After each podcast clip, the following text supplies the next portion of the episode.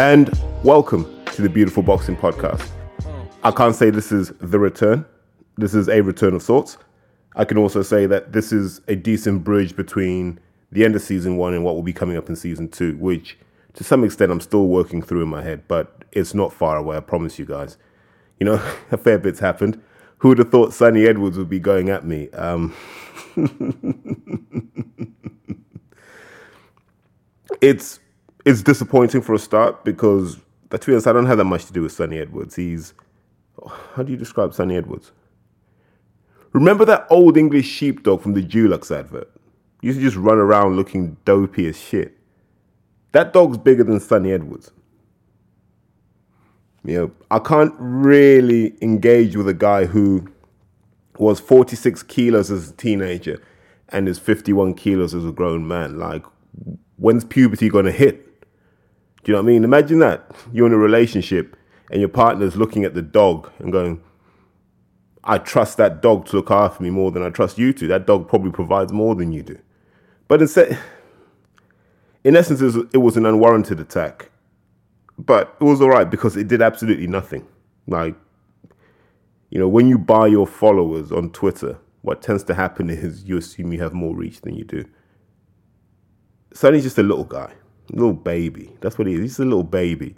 He's if Frank Warren had a handbag, if Frank Warren had a Michael Kors handbag, and he unzipped it, Sunny Edwards would pop up with his little furry ears and his little teeth, and Frank would just stroke him and put him back in the bag and zip it up. You know, he is. He's just in, ter- in, in boxing terms, he's a teacup dog. So it's not really worth addressing that too much, other than to say, keep talking about me. I never hide who I am. As I say to people all the time, I tell you where I'm going to be. If someone's got a problem with me, they can always come and see me. It hasn't happened yet, which tells me maybe I'm doing a lot of the right things. But let's not let the the immature behavior of a struggling boxer really distract from where we're at as a sport. Because we're in a really interesting time. It feels a bit scary. It also feels a bit exciting. But boxing is now having to face the demons it's hidden from for a long time. And I think the COVID crisis has accelerated that process. So, just while I've been watching the sport from a distance, the things that worry me are from a UK perspective, there's no talent pipeline. You know, I look at I look at boxing now, I talk to my friends in the sport and I say, of all the people that don't have promotional contracts, who are you most excited by? In the old days, you could name 10 people comfortably. You know, go back four years ago and you're talking about, you know, people you, you'd be excited to see in the pros. Well, guys like, I'm trying to think back, Andre Sterling, Zach Chelli was around at that time, Dan Aziz. These are all guys you'd be excited to see perform. Look, I think Sunny Edwards was floating around at that time as well. There, there, there are loads of people you could name, right? And you fast forward to 2020, and all you're stuck with are the Olympians, and you're not really looking around the scene and saying who's the next up and coming star. You're not looking and you're not saying British boxing's in good health for a long time. That 2016 was the cutoff point in terms of having a cohort of talent, and I'm going to put Daniel Dubois in that mix because he came up with those guys. That was the last really good generation, and I say that because I know those guys really, really well. We all we all kind of cut our teeth at the same time, and there hasn't been that same level of quality since. Now, why is that? Um, it's no coincidence that in the last decade we've lost a lot of really experienced trainers. A lot of guys have stepped back because they're old now. Some have gone and retired elsewhere, and that love of fundamentals that love of the basics, that love of skillful coaching has gone. And into the gap have come, as Chris Eubank Sr. will call them, some PE teachers. That's what you have now. You have a lot of PE teachers teaching people how to box. But they haven't done the years. I don't care where you do your years, they haven't done the years to understand what works and what doesn't work. They haven't paid dues. So kids are coming out the amateur system, rubbish average, mostly below average. and then they're turning pro because any promoter will give them a deal if they can sell tickets. So you get this this downward spiral towards the bottom where you're looking and you're saying there isn't really going to be a sport by 2025 because the grassroots are dying and no one's doing anything to revive them. What brought this into sharp focus was the demise of Nemesis ABC, um, run by the Pettit family, and it was out of the Europa gym in Crayford, and you know, produced some wonderful boxers. There's a kid there called Dennis Oshijo, brilliant. Um, young Joe Bellamy, who was David Haye's cousin, super skillful boxer who then came to the lodge. Um, obviously, the Pettit kids, Jake, Lewis, they were there. Um, I know Sam Mullins took Louis Lynn and Ellie Scotney over there. But they produced, and here's why Nemesis were really good. Nemesis produced a lot of schoolboy and junior champions.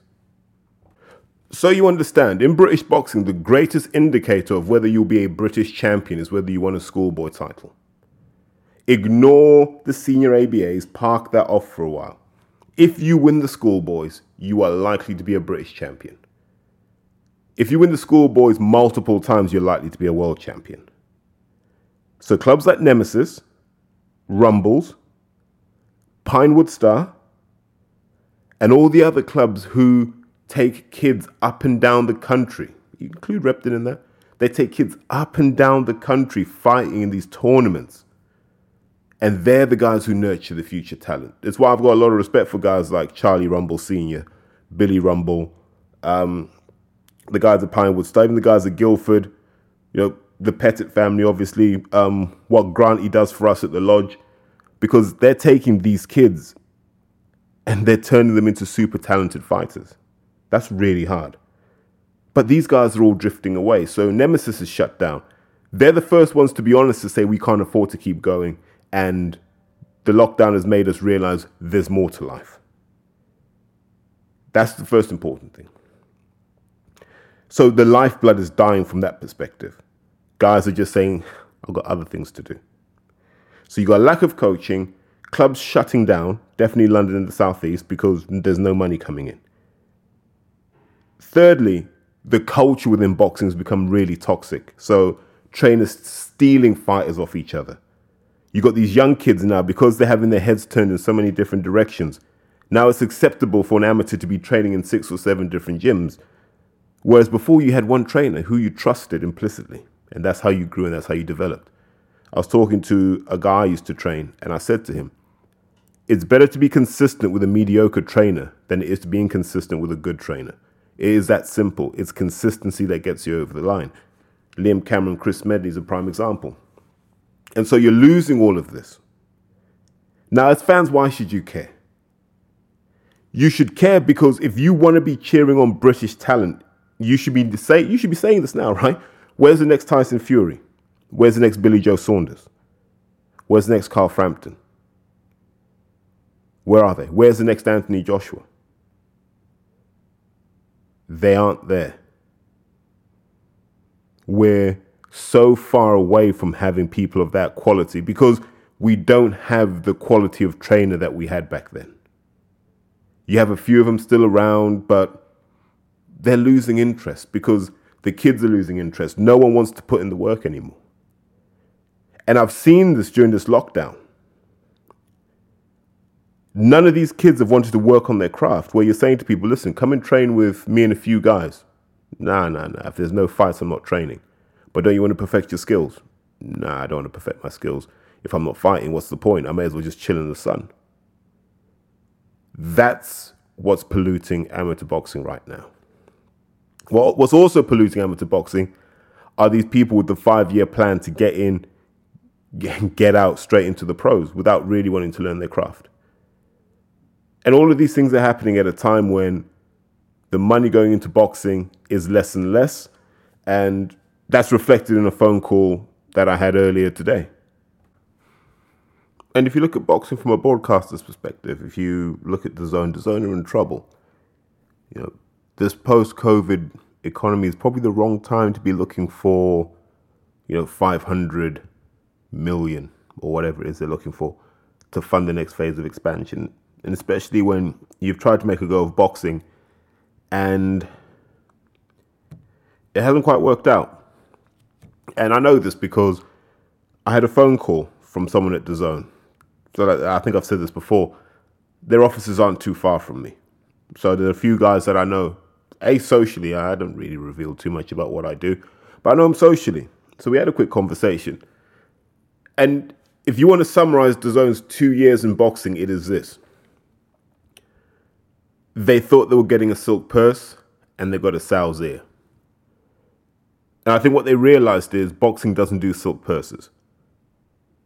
Much like Sky I've grown to realize. You know, one of the things Porky always says to me is this. You got Froch versus Bute on regular Sky TV. That wasn't pay per view. Now imagine what would have to be pay per view if Froch v Bute is standard. So you're talking Froch v Groves. If you look at what's now classed as pay per view, the fans don't care. I like Dillian. I like Povetkin as a fighter. Dillian versus Povetkin does nothing for me because it doesn't mean anything. Dillian's waiting for his shot. Povetkin's had his shot and is now selling his name on a on a mini matchroom tour. Doesn't really excite me. Cheeseman versus Eggington does nothing for me. I like Lyndon Arthur, so when I saw Lyndon Arthur on BT Sport, I was happy that he got to headline. I think he's a super talent, but I don't know where he's going. So where's the you know, and, and it's these things as fans where we're like, we want to get excited, but just tell me where Lyndon Arthur's going. Is he going to fight Joshua Buatsi next? I don't think Hearn would do that.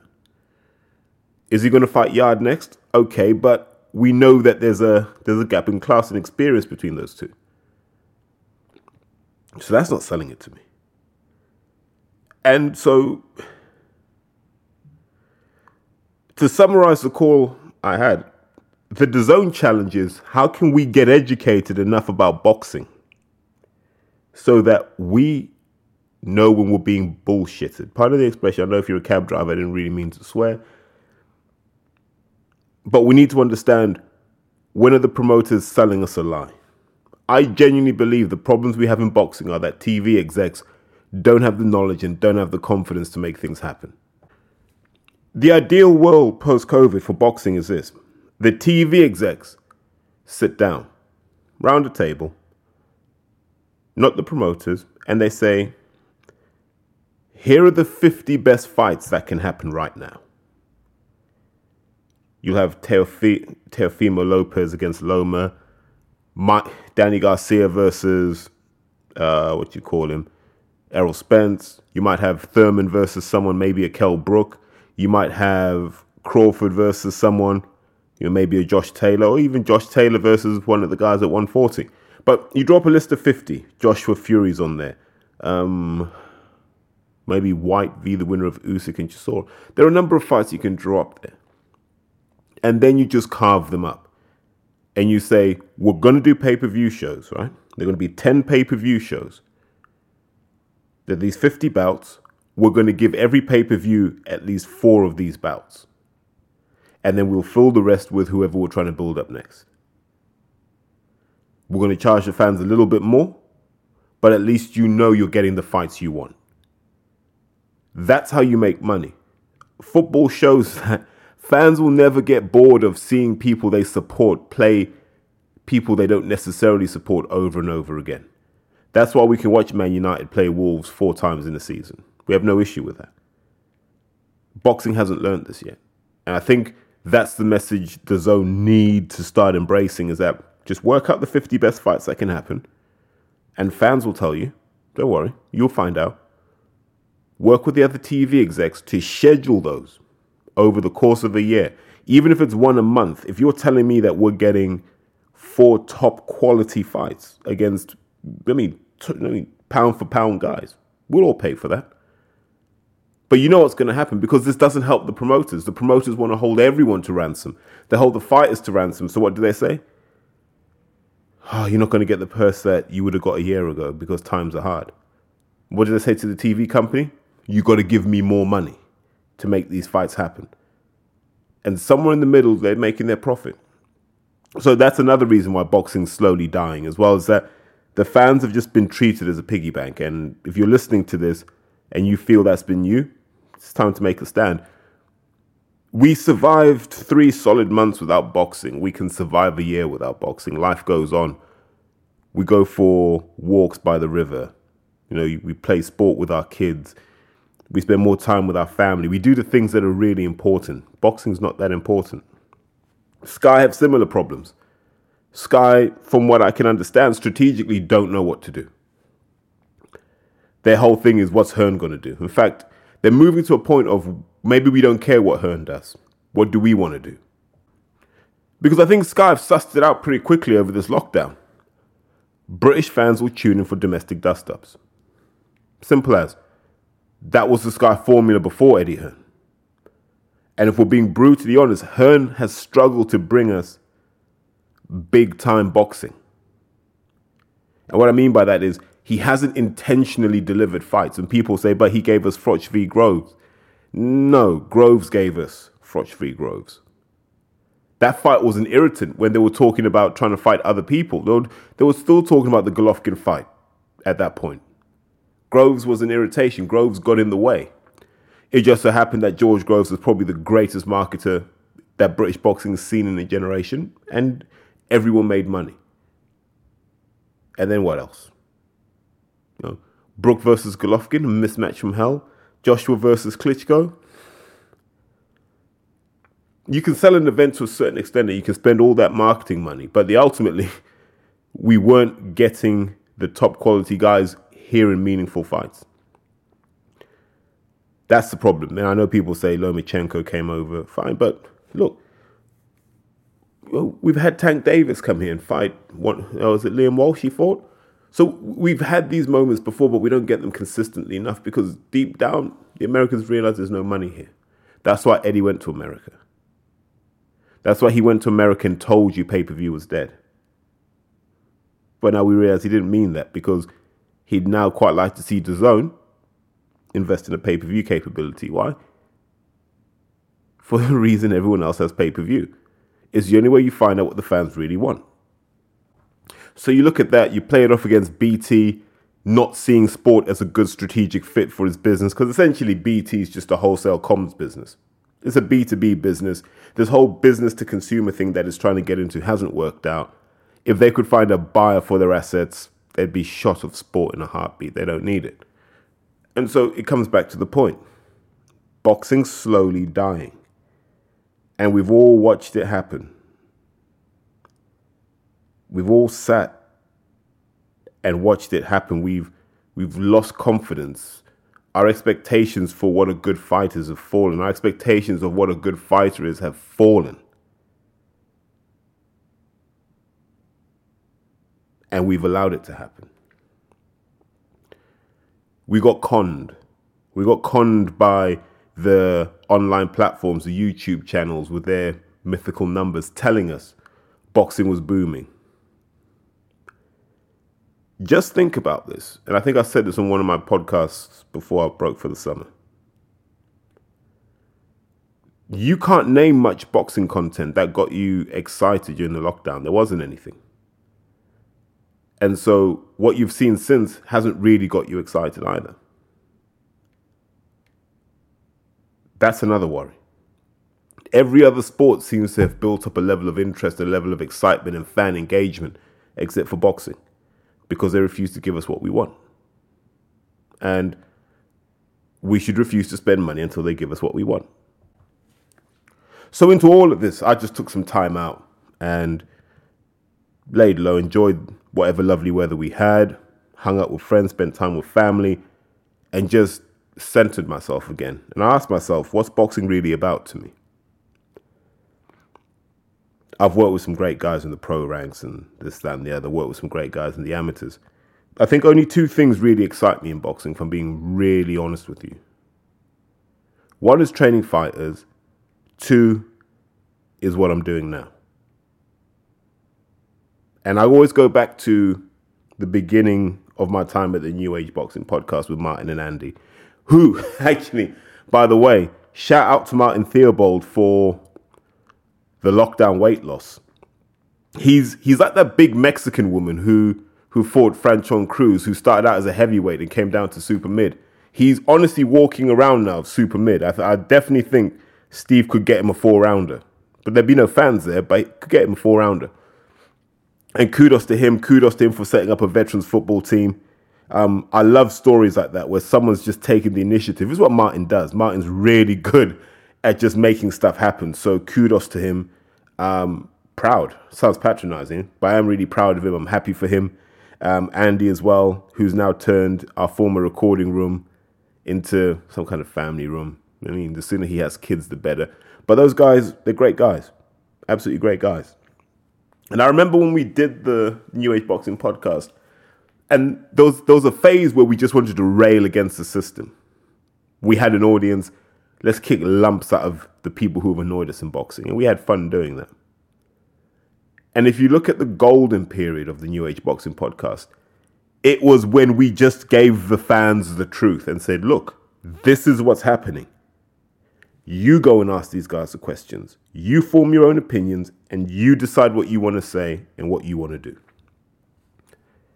That was us at our best.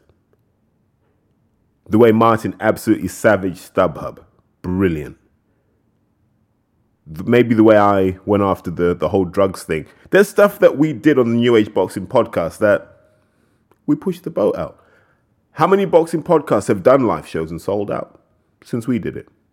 Not so easy. You know, there are guys out there still grinding like pep talks. So shouts out to the pep talk guys and keep doing your thing. I love the fact that they can keep going. They're out there doing their thing. And so I started to look and I said, what is it that I do that's different? I don't know.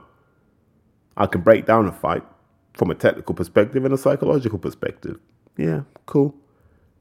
I can tell you what's going on. I can give you a news update. I can talk about the past. But there are other guys doing that just as well.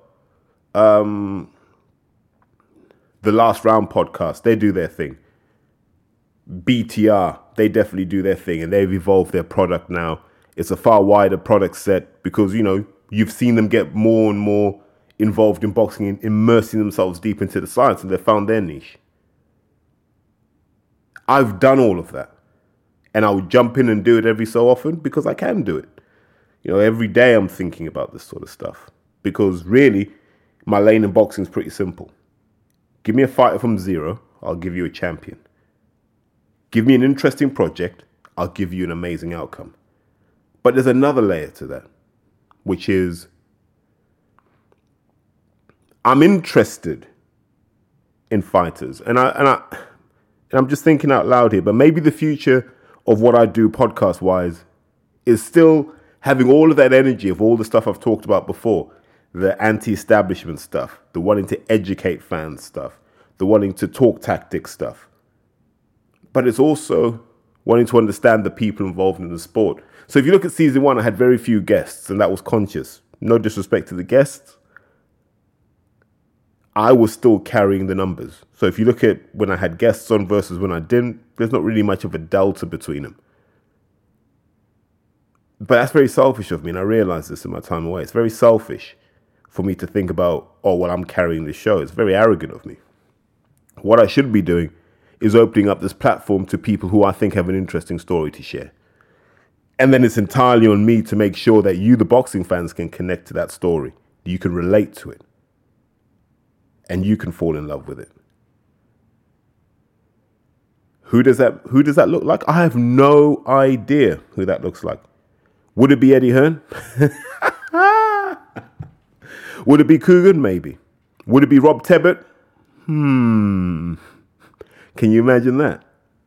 It could be. Anyone. It could be anyone because it's about the story. And I think I got a bit stale doing what I was doing, and I know people have backed me to the hilt, and I love you, and I'm so grateful for that. But it felt a bit stale, and it's got to move forward without forgetting what got me here. And so I think the evolution of this podcast is to to keep some of that stuff that I love. So when there's an issue I really have to say something about, I'll do it. So if you go back to the New Age boxing days, when I used to tell people Joshua doesn't have a contract with Hearn, he has a contract with Sky. Sky will determine what Joshua ultimately does. And they get a cut of the money that Joshua makes. And people said I was crazy until DAZN came to the UK and people said, Who's going to show the Joshua fights? And they told you Joshua has a contract with Sky. There you go.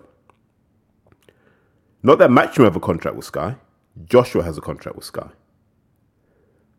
And that's the reality. We expose the fact that Hearn is a highly paid mouthpiece. He's not really a stakeholder in a lot of these careers. That's why he treats people like pieces of meat. He will just do what makes the most money. We expose all of this. So when it comes down to those sort of single issues, I'm all over that. If you want to talk about what happened in boxing in terms of here's the news and views in boxing, catch me on Porky's channel. I'll do I'll I'll do it with Russ. You know, I'm happy to do that with Russ because I know Russ is passionate about that sort of thing. I am more into the to the science, like you saw with the Larry episode about drugs. I'm more into the science and the depth of it. You know, I want to get Larry back on because we spoke about one thing, but when you hear Larry talk, you get the impression Larry can talk about a lot more. So I'd like to get him back on. There are other boxes I'd like to get on. I'd like to get Umar on, and we'd planned to do it after he did the Lerrone fight, but that seems to be dragging out a bit. You know, no idea why Lerrone's swerving the fight, but look, whenever it happens, Umar Sadiq wins. And I like Lerrone, but Umar's had that taste of defeat now, and I think he he understands that it's it's kill or be killed in this game. So, you know, him, I like Zach Chelli. Zach Chelli's an interesting character. Um, hey, I might even just get Jermaine Brown, you know, keep that lodge connection. Adam Martin, I think he's an interesting character. Really. if ever you want to know the power of having good relationships in boxing, if you look, sorry, Adam, Adam Martin went from training fighters in Fight for Peace, not Fight for Peace, uh, Fight for Change by Black Prince Road and Lilian Baylis. And now he has his own ring at the Adam Booth gym because he kept good relations with those guys and he demonstrated himself to be a really good coach. So I wouldn't mind getting him on over time. Maybe Eddie Lamb as well. I just want to get people on who you guys get to see and you have general goodwill towards, but you've never really understood the story. And actually, to be honest with you, I don't know half of their story. So I get a chance to find stuff out myself. You know, I also want to get more female boxing personalities involved. It doesn't necessarily mean you have to be a televised fighter. You might be a really good amateur and you've parlayed yourself into something else. I just want to I, I want to represent the breadth of the sport and not just the stuff you see on TV because someone has to keep the boxing culture alive. The one thing I can guarantee you is it's not boring. Just think back to the two interviews Tris Dixon did with Richard Towers. Compelling, absolutely compelling. That's what boxing does at its best. It gives you moments like that. Let's try and get more of those without necessarily having the Tris Dixon journalistic approach. I want to talk. I also want to hear the other person talk. And I believe my audience want me to talk and they want they want to hear you. I have to give a bit of myself to this. Or it's thoroughly meaningless. Look, you know, we've watched Tris Dixon go through somewhat of a, a crisis. I don't know what's happening with the divorce and whatnot you know, the move to Patreon and so forth. I wish him the best. I genuinely do. I have nothing against Tris. But this is stuff that we weren't seeing in the podcast in a way that maybe we should have done. And maybe we could have connected with him on a deeper level. But in summary, I'm still thinking it through in my head. The podcast won't die, it will change, but it will still feel familiar. I'm just hoping of hoping above all else that I can give you something that's bigger than boxing. That's that's how I look at it. Something that you could give to your nan and your nan would want to know. Your brother would want to know, even if he's just a football fan. Just that ability to have an appeal that's outside of the, the hardcore boxing market. Not to forget those guys because, you know, deep down, I'm still one of those guys. But I'm many more things, as are most people who listen to this. And it's just about reflecting that. And I think I still need to get my head down and think about that. I'll probably do that on holiday. So if you listen to this, you're a trainer, you're a manager, you're a promoter, and you think you have someone who's got a compelling story, and what I mean by compelling is this it's two elements. One, you've done interesting things up until this point. But two, you have opinions on things that aren't necessarily just boxing. That's where we need to get it to. You know, that's how you reveal your personality. It's very difficult when you're a contracted fighter, but if they can do it in other sports, I don't see why we can't do it in boxing. So I think that's just a quick roundabout, you know, discussion about you know what's been happening since I last spoke to you guys. It will be back. It won't be that long. I just need to get my my thoughts together, start you know talking to people about getting some content made, and then bam, we're going to do something special. So the same thing I ask of you, stick with it. Let's keep that loyalty and that love going, but let's broaden the footprint now. You know, this has to become the the voice. This has to become the platform where you can hear the truth and you can hear what's real in boxing. This has to become that platform.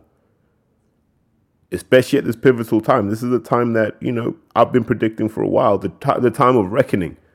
And I don't want to be the guy that said I told you, so I really don't. But I do want to be the guy who's there as part of the solution.